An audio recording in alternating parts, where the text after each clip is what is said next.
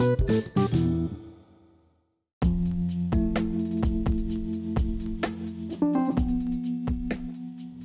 you for tuning in to Late and Disorganized.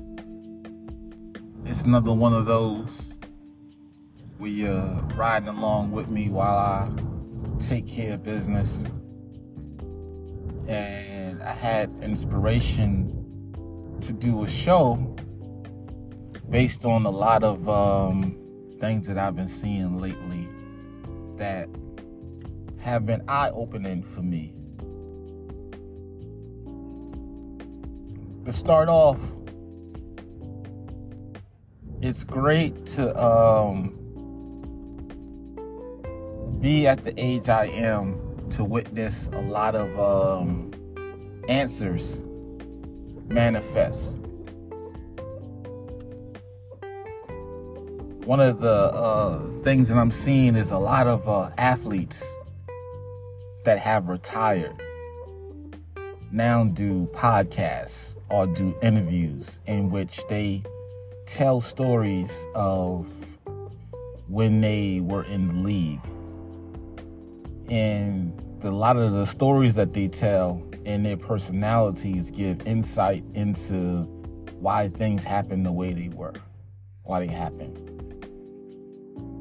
Sometimes you uh when you when you're witnessing them on on the team and they have kind of a little bit of troubles, you, you wonder like why why didn't that work? Uh, given the talent that they had, why didn't they they win more? And then you you see them in the interviews and they tell stories and, and you see their personalities and it's like, oh, it makes sense why that player didn't succeed in that system that he should have succeeded in because his play style matched the play style of that team. You would get a great running back that goes to a team that he should succeed at, given the coach and everything, and he don't he don't succeed, and you wonder like how could they not use that guy right? And then he does a podcast of interviews and, and from what he's talking about, how he approached the game and his personality, he's a selfish individual. So, say you got a coach that puts together a game plan. They spend hours studying film, learning intricacies and habits, and they have a game plan that they want to enact. So they come out and they run a couple of plays that that player who is selfish doesn't see succeeding. So he comes out and he runs two runs to the right, and those runs only make up uh, three yards per run. And that running back is getting upset because he feels like he's not getting plays called for him that will maximize his efficiency or utilize his ability. So the coach calls another play and the play is designed for the for the running back to follow a guard around the right. And the running back feels like, well, I'm not going to get much yards and I, I'm, I'm going to just do what I want to do. And he doesn't follow the guard. He just utilizes his ability and his instincts to do what he wants to do when he gets a 20 yard run. And he experiences success. And he feels like, well, I, I'm I'm better than the coaching. So I'm gonna just do what I want to do. I'm not gonna run the play the way the play is designed. So he runs the play the way he wants to run it and he scores and he thinks that, oh, I, I, did a great thing and, and I superseded the coaching and the coaching is bad. I'm going to do what I want. And in the second half, he doesn't score anymore. Not only does he not score, he gets shut down. And then and the announcers are like, they had so much success with the run in the first half, but none in the second half. It has to be the coaching making a lack of uh, adjustments. It's bad coaching. It's not bad players. But the running back doesn't consider that. The coach understood that there's a linebacker on the other side that has tendencies to cheat too much in plays when um, they come his way. So the coach is actually trying to set up things in the second half or for the rest of the game by taking advantage of the tendencies of a linebacker to cheat. And because the running back doesn't follow through with the plan, the linebacker doesn't cheat. So when the second half starts around and they they they tighten up on the run, the linebacker is disciplined. So now the play action to that side doesn't work because he's not cheating. And because the play action doesn't work, the passing game doesn't open up. And because the passing game doesn't open up, the running game is stopped. It becomes stagnant. Now, that player didn't think about the entire game. That player only thought about his needs and what he wanted to do. So the announcers will say, well, that's bad coaching. Well, really, that's bad players. That's undisciplined players not following the game plan. And it made the whole team lose and made the coaching look bad, but it's only because the player didn't follow through. When you really start to learn football, realize how intricate game planning is and how little small maneuvers dictate the game. It's not just about lining up and playing, it's really a game of chess. And you can't play chess if your chess pieces are playing checkers.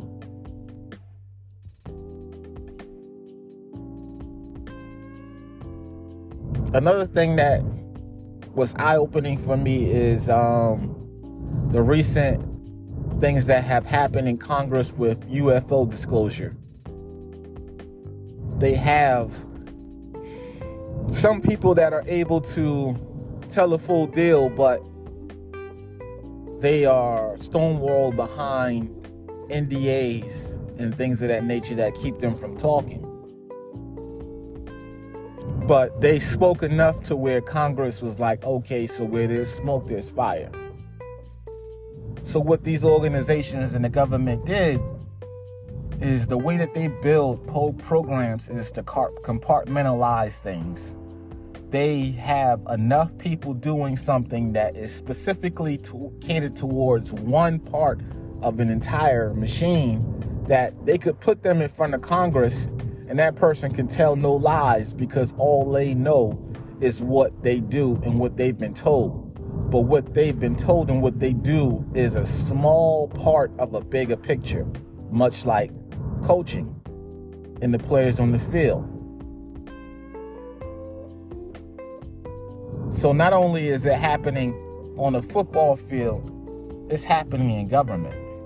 Not only is it happening in government, it's happening at your workplace. Not only is it happening in your workplace, it's happening within your family, with you and your children. So there's this thing, this way of being to compartmentalize things to everyone has a role and if you stay within your role everything will be successful. But when you go outside of your role it makes things a lot more difficult and it creates leaks. Now this is something that is happening all throughout life in all different facets of life. You got to consider that when the bible says man was made in God's image, people only look at image.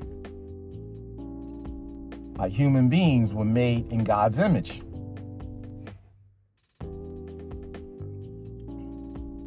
But no one ever considers that human the a part of the image that we were made in is God's tendencies and God's great design for life.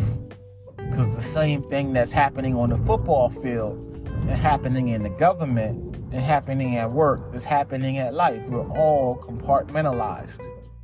We were all supposed to be compartmentalized. none of us have the big picture. All of us have a small portion of the big picture, and we're supposed to play our roles. And we don't understand the big picture. And then when we be selfish, we make things harder for everyone because we're not playing the role.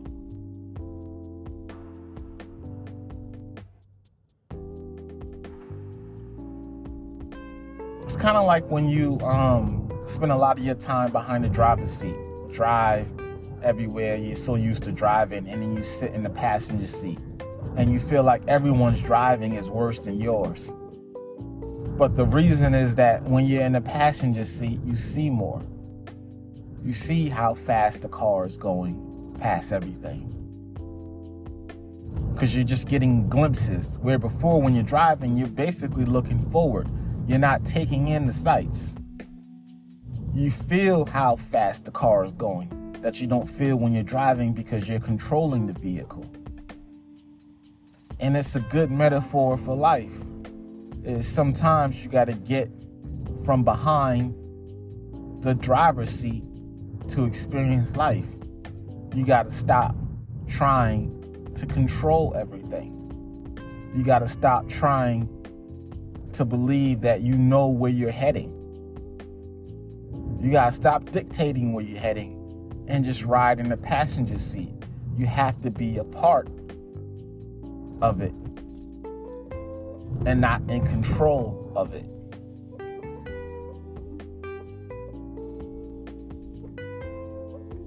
When you think about how well strewn that is throughout the entire life, entire life. It's the DNA of life for everything to be compartmentalized and have a role and not be able to see the big picture. And when we all play our role, we succeed.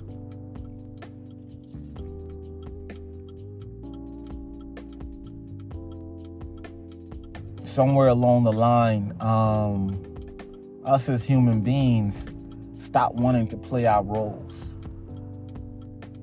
We all wanted to be individuals and dictate everything and be bosses and be in control. And with the prevalence of that mind frame, it's no wonder that the un, the, the the amount of unhappiness that is that's being experienced in the in the world right now came around the same time everybody wanted to start being individuals and want to start start to be their own boss and everything.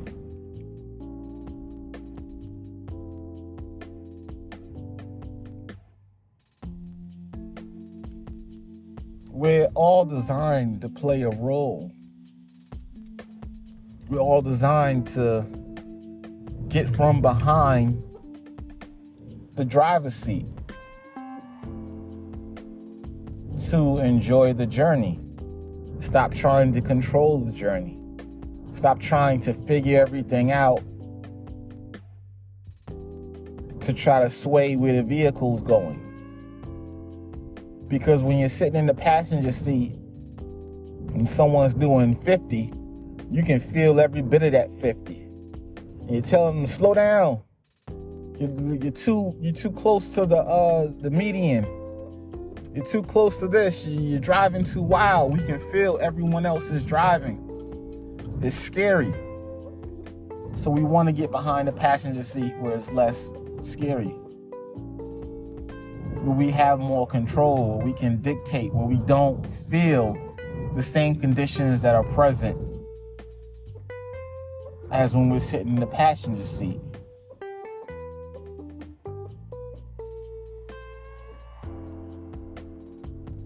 When one of those um, people from the Department of Defense came and talked to the congressman, the congressman left the, the meeting and the, and the, and the media asked him did he learn anything different? He said, I learned absolutely nothing different.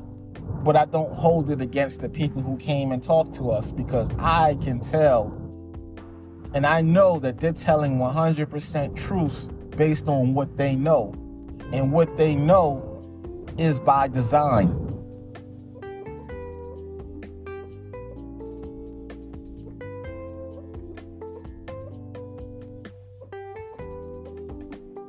Downtown where I live, there is a projects, a historic projects that's been there for decades. You say the name down here, and everyone knows exactly what you're talking about. And the name that it goes by that everyone knows isn't even this official name, but you say that name, and everyone knows what you're talking about. A lot of different families have come from there, and it's always been a projects. But recently, gentrification has been taking over, starting to take over in that part of town.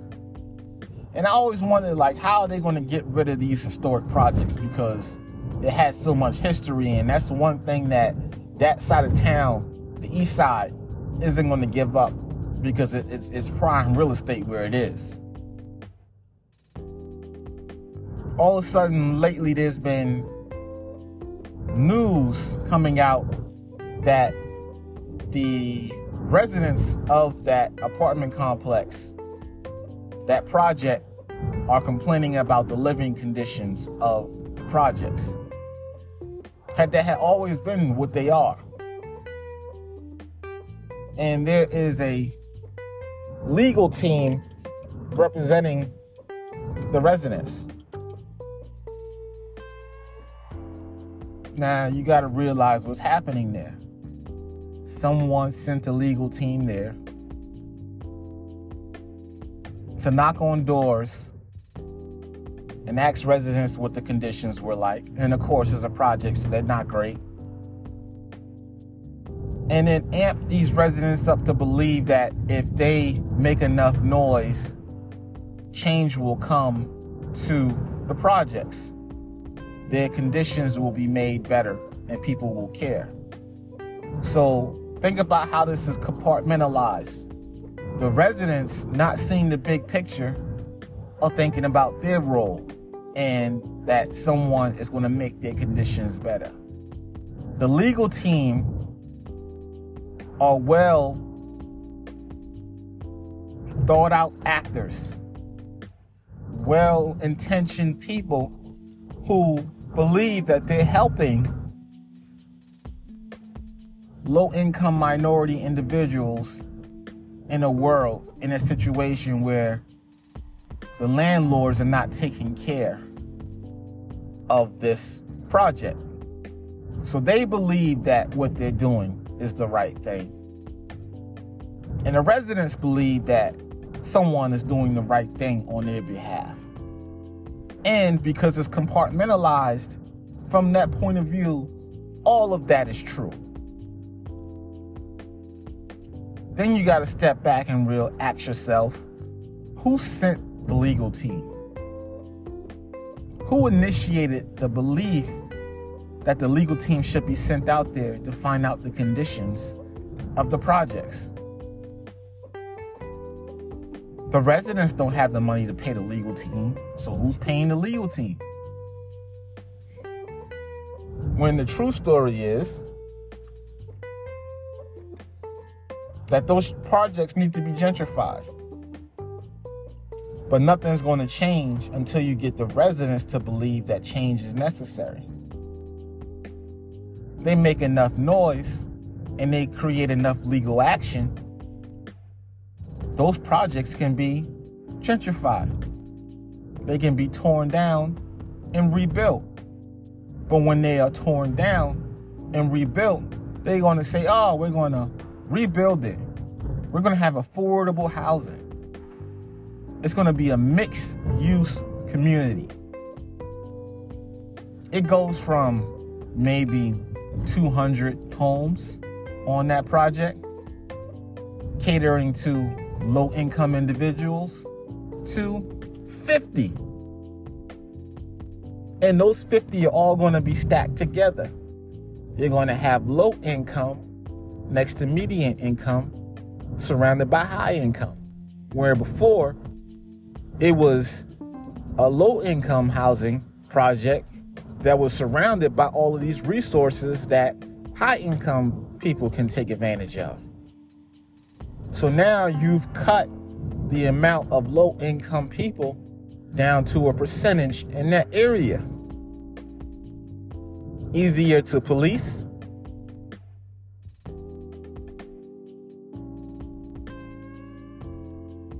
And with the amount of homes that are going to go up and the taxes, you can push out the few people that have low income but don't live in the projects. And eventually, the entire area is gentrified. But everyone who is a part of that only sees it from their perspective because everything is compartmentalized. And if you took one of those lawyers, after all of this happens, and the residents see the result of what the lawyers have done and they get mad at the lawyers because a lot of those lawyers are black and they call those lawyers coons and sellouts and those lawyers feel away because they were just trying to help and if you go to ask one of those lawyers that they know all of this was going to happen they're going to say they didn't know because they were compartmentalized. They only had the amount of information that they had to believe that what they were doing was the right thing. You can put them on a lie detector test and they're gonna and it's gonna come out true that they had the best of intentions. Unfortunately, their best intentions were utilized from people who had the worst of intentions for that location. And at the same time, those people who are enacting that gentrification are a part of a compartmentalized plan. They think that they're ushering in a different reality for downtown. When really, they're a part of a cog of corporations that are going to utilize those high income earners to do what they want. Because all you have to say when you run a company that supplies income to people who make a lot of money is say yes on this initiative or we have to leave. Now, the corporations control the government.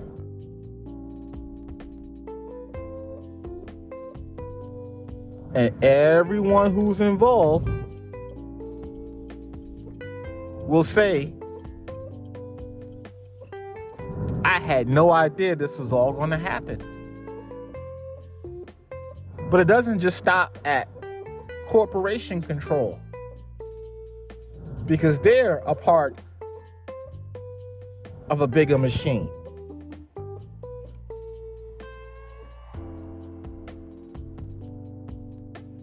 from their perspective, they're doing what they believe is the right thing to do in a capitalistic society. They believe in survival of the fittest, and they think that they are the fittest. They don't see the nepotism. They don't see the privilege. They think that everything that they have is earned, which makes it a lot easier to use them as tools because they're blinded by their own pride. And at the same time, this is all part of God's plan. As every city starts to look exactly the same, lose its its they're losing their personality. They're all becoming many cosmopolitan cities that have the same stores, have the same personality. They're all uniform. And when things are all the same, things are easier to control. When things are easier to control, they play their role. When things play their role, you can play chess and not checkers. If you tell a rook to move and it moves like a queen,